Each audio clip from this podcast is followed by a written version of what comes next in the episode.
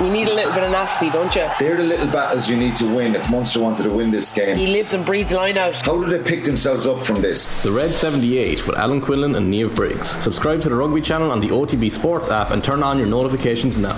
Now you're welcome along. Great to have you with us this Wednesday evening. Joe Molloy with you. Very happy to say as well, Keith Earls will be along with us for tonight's Wednesday night rugby, coming at the earlier time of half past seven. That is because the hurling championship starts with a bang this weekend. So between eight and nine, we have some stellar hurling conversation. Eddie Brennan, Jamie Wall, Denis Walsh of the Sunday Times, all on board after 8 o'clock. On the football show, meanwhile, Dion Fanning with us, Liverpool, Man City in action. Also on the show, Nick Miller discusses his piece on The Athletic, the education of Erik Ten Hag. Erik Ten Hag has now agreed terms with Manchester United. So looking forward to chatting with Nick between 9 and 10 as well. 53106, the text number. We are at Off the Ball on Twitter. Richie McCormack, hello. Joe, good evening. Adrian Barry on the show. Hello, Adrian. Joe, can you hear me? Uh, yes, I can. Is my uh, do I sound really weird? Because you're sounding very weird. No, you sound okay. Excellent. How am That I sounding? Amazing news. You sound as if you're like, um, you know, you've had a couple of, you know, you've had a nice relaxed evening, Joe, and uh, so, I don't know word that. It's like uh, it's really long, elongated, but we can work as long as you can hear me. Okay, that's absolutely fine. Okay, no, you sound good, and I'm hoping I sound okay out there, Mick. All good in here. Yeah, we're happy. It's all me. All you. Uh, word of warning, Adrian. The fish dies by the mouth. That's just a little bit of advice for you there. Okay. That was my reaction too. So Diego Simeone is hitting back at his critics because it seems that nobody was overly impressed with the Atletico performance away to Manchester City in the first he- leg. Amongst those unhappy, Arrigo Sacchi. We had uh, Marco van Basten criticising Simeone, and he says, I've been a coach since 2005. I've never talked down to a colleague of mine or talked badly. And he said, like my dad said, the fish dies by the mouth. It's a saying. Talk is cheap, talk is free. Everybody can talk. We all have our opinions, but I don't talk badly of colleagues. I just think, Adrian, you might do worse than remember that before you open your mouth over the next 25 minutes. The fish dies by the mouth. Is it is it something to do with that about like keep your mouth shut? I presume so, yeah. Um, I'd never heard it before. Just me? I'd never heard it before. No. Well, there might be something, uh, a nuance of translation there. An expression in one country, Joe, obviously doesn't always carry over. Um, but like, look, um, I don't know. Who knows what happens tonight? It might take on a slightly different tenor than it did the last day. Maybe it won't either. That's that's their style of football, and maybe like uh, not maybe at all, but a one 0 uh, defeat at City is not. Uh, plenty of better teams than them will go and get beaten there this season. So, um, you know, I'd say in the grand scheme of things, when he actually sat down, whatever, like, we maybe maybe all of that ignores what actually happened in the game, um, and that that style of play isn't necessarily um, going to win the day. He has been talking about like maybe playing a bit more aggressively. I don't know. Does aggressive mean uh, more attacking? Probably not really. Well, that is the question hanging over this fixture. Not a single shot on goal at the Etihad. They obviously will have to score at some stage this evening. So that was Simeone. Uh, just looking at Jurgen Klopp ahead of this game, he's headed for what I'm anticipating will be a very, very tetchy post-match interview with Des Kelly on BT Sport again very, very soon. So he is bemoaning the fact that if Liverpool get through this evening, which they should against Benfica, they will now play Villarreal not Bayern Munich, of course, Villarreal in the semi final. And they will play Villarreal, followed by Newcastle, Saturday lunchtime kickoff away. So Klopp talking yesterday. If we get through tomorrow and we have a semi final, and then BT and the Premier League thought we should have Newcastle away at 12.30, he said, uh, find me another league in the world, another broadcaster in the world who would put that team in at 12.30. So this was uh, pretty much the meat and drink of his press conference yesterday. So uh, Des Kelly, come armed in a couple of weeks' time. Uh, Klopp had that conversation with Des Kelly for about six weeks running a couple of seasons ago. Yeah, and uh, look at the, the Liverpool team is fascinating. He's named like an FA Cup team, hasn't he? Uh, Yeah. Is that uh, is that the actual team? Which uh, I don't know. Like you don't, you're not getting your excuses in early by picking that team. That's make or break. And funny because I think it was Des Kelly he was talking to before the last game, if I'm right, and they were talking about, you know, it'd be, it was he was he was saying, oh, it'd be great to get like a good result now tonight and sort of have it wrapped up by the time the second leg kicks off. And he no, no, no, we're not complacent, but I mean wow, you look at that team tonight, and it's an FA Cup team in every sense of the uh, expression. He's got like. Um, he obviously has all his firepower on the bench and he can call on that if needs be. And they've got a lovely little cushion and all that sort of stuff. But like suddenly it goes 3 2 and it's uh, squeaky bum time. Mm. The team this evening is, by the way, Alisson and goal, Gomez, Konate, Matip, and Tsimikas. I always struggle with the pronunciation of that name. Uh, Milner, Henderson, Naby Keita, and then Jota, Firmino, Diaz. That's his team this evening. It's still a very good team. Yeah, 3 1 up. They're hardly hard up now, are they? Yeah. No, and like most of that team walk into most other city aside, uh, like starting 11s in the Premier League. But at the same time, like look at the bench: Van Dijk, Trent, Robertson, Salah, Mane, Thiago. Yeah, like he, he there's no there isn't any getting away from it. It's a risk, isn't it? Like it, it's a strong team. They'll probably get the job done, but he knows himself. Uh, and that team that he's named beat most teams in the Premier League, but mm. it is absolutely a risk at this stage of the competition, no question. I suppose it is. He obviously deems it necessary. They've Man City at the weekend, huge game. You would think at home, Anfield, two goal cushion, they're going to be fine. They're going to be fine, you would think. Jota, Firmino, Diaz, that doesn't, uh, you know, it's not weakening things uh, too much. Milner, Henderson, Keita, they'll keep things relatively tight. They should be fine. Famous last words, though, especially when you're up against Real Madrid, Richie. That was the drama last night.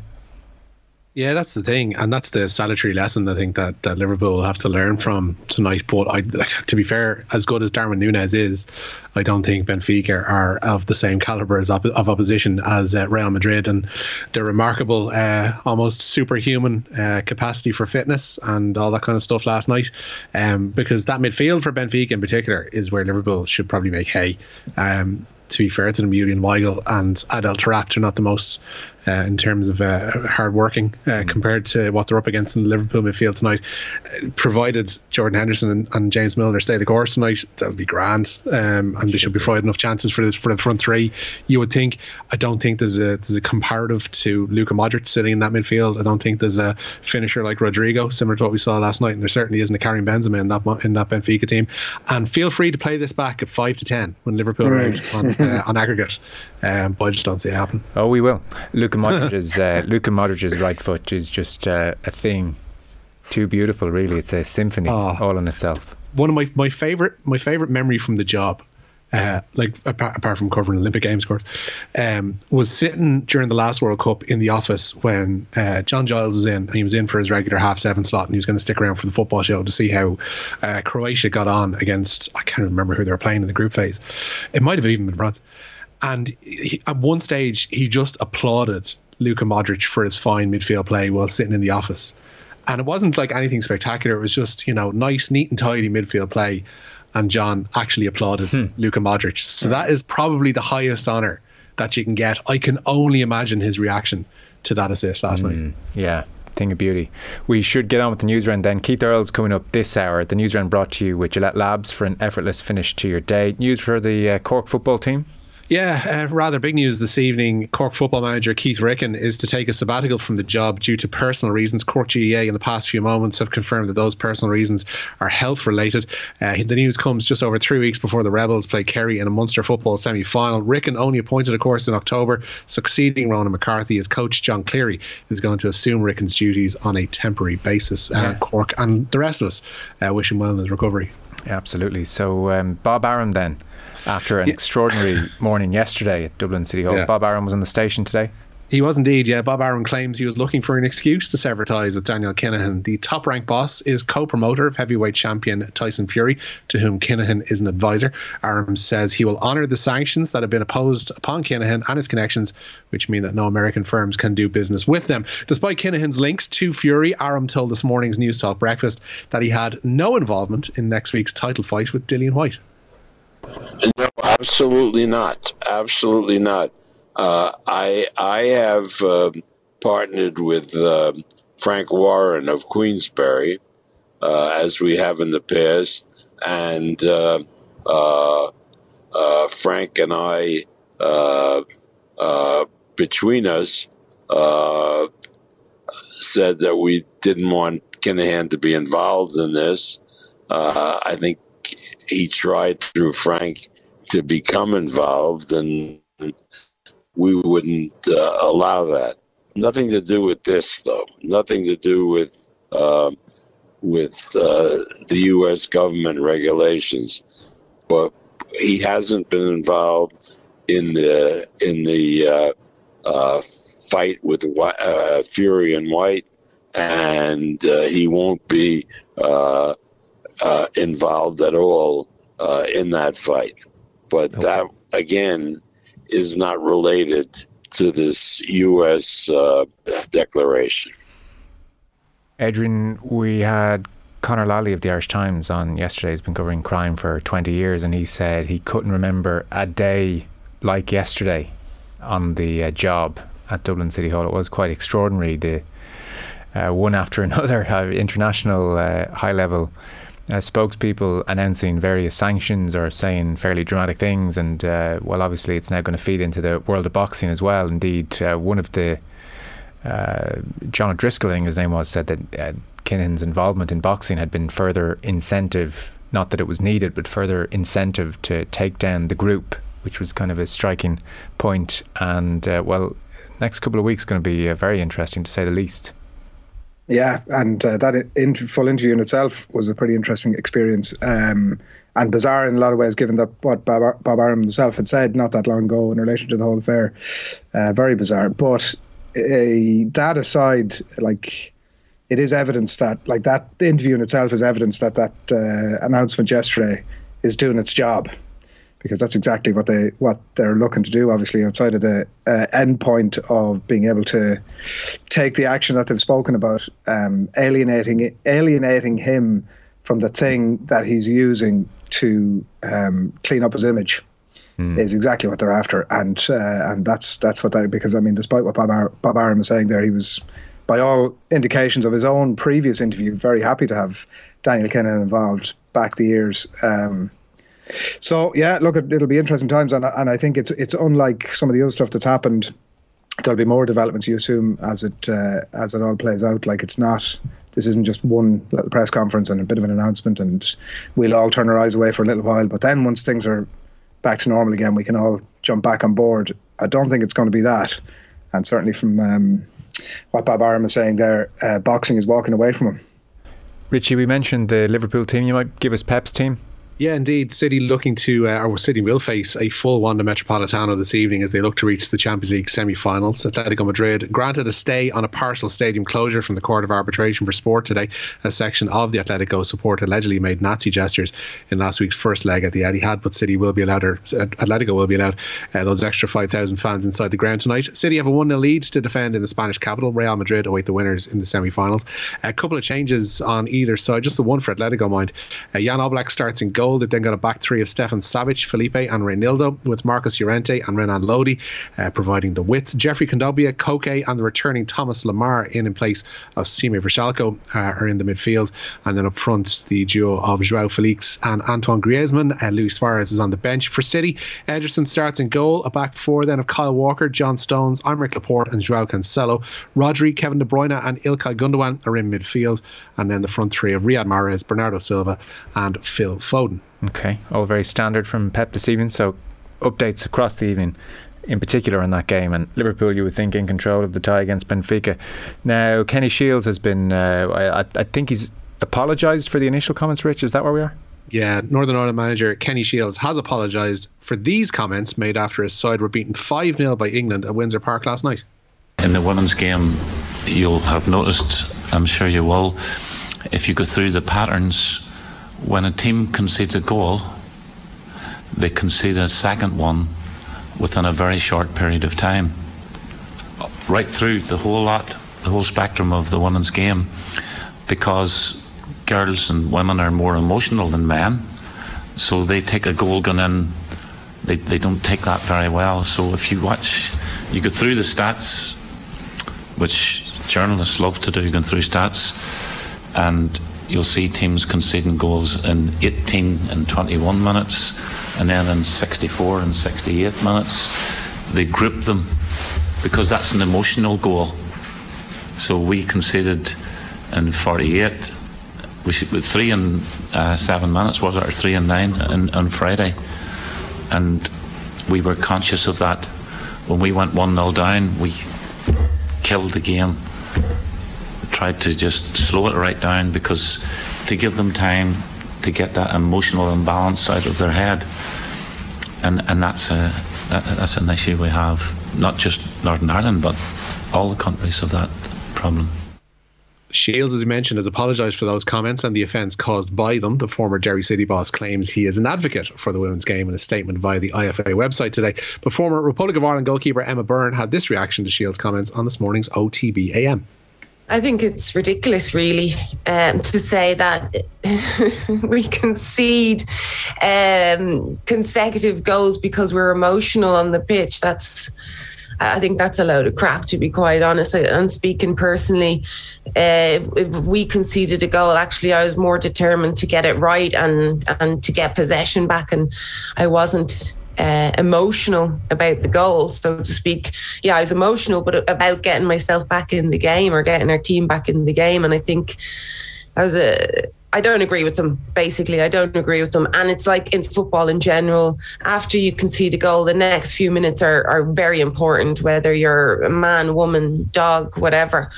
Um, it's really important because the other team are elated, they're confident, they feel stronger, and you have to try and get the balance back from that. But it's not about being emotional, it's about the flow of the game and, and the balance of the game. Yeah, it was quickly shot down at the Kenny Shiels assertion, Adrian, by pretty much everyone, really. Yeah, staff stuff, wasn't it? Like, I don't know. He he might have been a bit emotional himself after the game, after what had happened. Like, it was a sort of slightly bizarre conclusion for which there may be other explanations as to why that's the case in terms of the maybe the disparity between the haves and the have-nots at that level of international women's football. But uh, I also felt that he was sort of excusing himself of the blame, wasn't he? It was like mm. nothing to do with me, pal. I don't doubt that he's an advocate for women's football. Like, given his position, it'd be almost bizarre that he wasn't. And including that as part of your having to state that as part of your apology is um, is weird. But like as Emma Byrne summed it up brilliantly there. But um, imagine the job that he has to do now with like a team that haven't qualified for the World Cup and he's to go back into that dressing room and back into that group and try to bring them with him uh, in the in the context of those comments, she Emma had also said in the course of that interview that she knows some of the players and they'll be fuming about it. And I'd imagine as a group, they're probably fuming about it. And mm. you'd have to wonder about his future in that position. Hard to get that group with you, I would I would imagine after that. Yeah, might make it tricky for Mitch. Yeah, it's it's a it's a difficult one. Like Kenny is no stranger to, to such comments. Like I remember um, vividly his time in charge of Derry City. We would have dealt with him a lot on the podcast. Myself and Oisin Langan were doing at the time, and um, yeah, a unique soul with unique views is, is one way of putting it, and not afraid to express them. It's like the worrying aspect of it, I guess, is trying to tie them in to some supposed uh, whatever stats he's he's gleaned uh, this viewpoint from uh, to try and make the assertion that those stats are tied to the emotional level or otherwise of uh, of female players is like it's bizarre. Like I, I, it's like I don't think there'd be any scientific correlation uh, between the two. So why he's tried to um, meld them in that point is is is odd. And like one of the most frustrating points of this is like it, suddenly Kenny Shiels' comments have become the most um, you know troubling part of it. Whereas Northern Ireland, they'll be fuming, obviously, the players about the comments, but they've had one of the best World Cup qualifying campaigns they can, you know, remember. Um, they came close to getting a playoff place, and um, probably a couple of results away from doing that, and ultimately, like the five 0 is almost scrubbed from history now. It's just all about their manager and their his seeming view of women footballers, uh, which belongs in the dark ages, sadly. Yeah, it was very strange on a few fronts. Like when he was drawing, when he was talking about the hammerings that are dished out in uh, female football of late. We've seen Ireland beat Georgia. It didn't strike me as a case of emotion. That's not the reason Georgia are losing. Like the Liechtenstein yeah. teams of the nineties or Luxembourg, it wasn't like were they not? Were they? They weren't emotional for them. It was quality. But if a female even, team's beaten, it's quality. And then even the consecutive goals point what just jumped out to me, like uh, the the game is famous for consecutive goals. Like were Bayern yeah. Bayern Munich in 1999 suddenly emotional, or were they not emotional because they were men? But if it was a female team, then they were emotional. Like oh, human beings are emotional. There is emo- there is Yeah. emotion in all of us is the point. But like that, you would look at Southampton Chelsea at the weekend and deduce that that was not to do with emotion. But if it was Southampton women against Chelsea, you would say that was to do with emotion. You can't, you know, you, you're just you're airing your your bias there, and you're giving it some kind of faux statistical backup when this is a footballing phenomenon. We see we see goals scored in quick succession for a multitude of, of reasons. So um, yeah, it's very odd. It's very odd. But look, he apologised. So I mean, at a certain point, I don't know. You just kind of uh, move on maybe and uh, see what they apologise to the dressing room. And you know, I'm not going to lead the charge of the brigade here on anyone. Um, so that was Kenny Shiels. Any last story you want to bring us? Uh, Jamison Gibson Park cleared to play in Leinster's Heineken Champions Cup semi-final or last 16 second leg with uh, Connacht. The scrum half faced a disciplinary committee last night, having been cited for a challenge on Kieran Marmion during last week's first leg. However, the committee ruled that the tackle was not a red card offence, which frees him to play on Friday at the Aviva. Okay, fellas, we are right out of time. Keith Earls is on the way. Adrian Barry, am I still and funny to you, by the way? Are you still? Yeah, no, totally. Yeah, I need to. There's. I need to get our best technical people on the case here, Joe. Okay. Uh, thank you very much, nonetheless. And Richie McCormick, thank you. Nice and lads.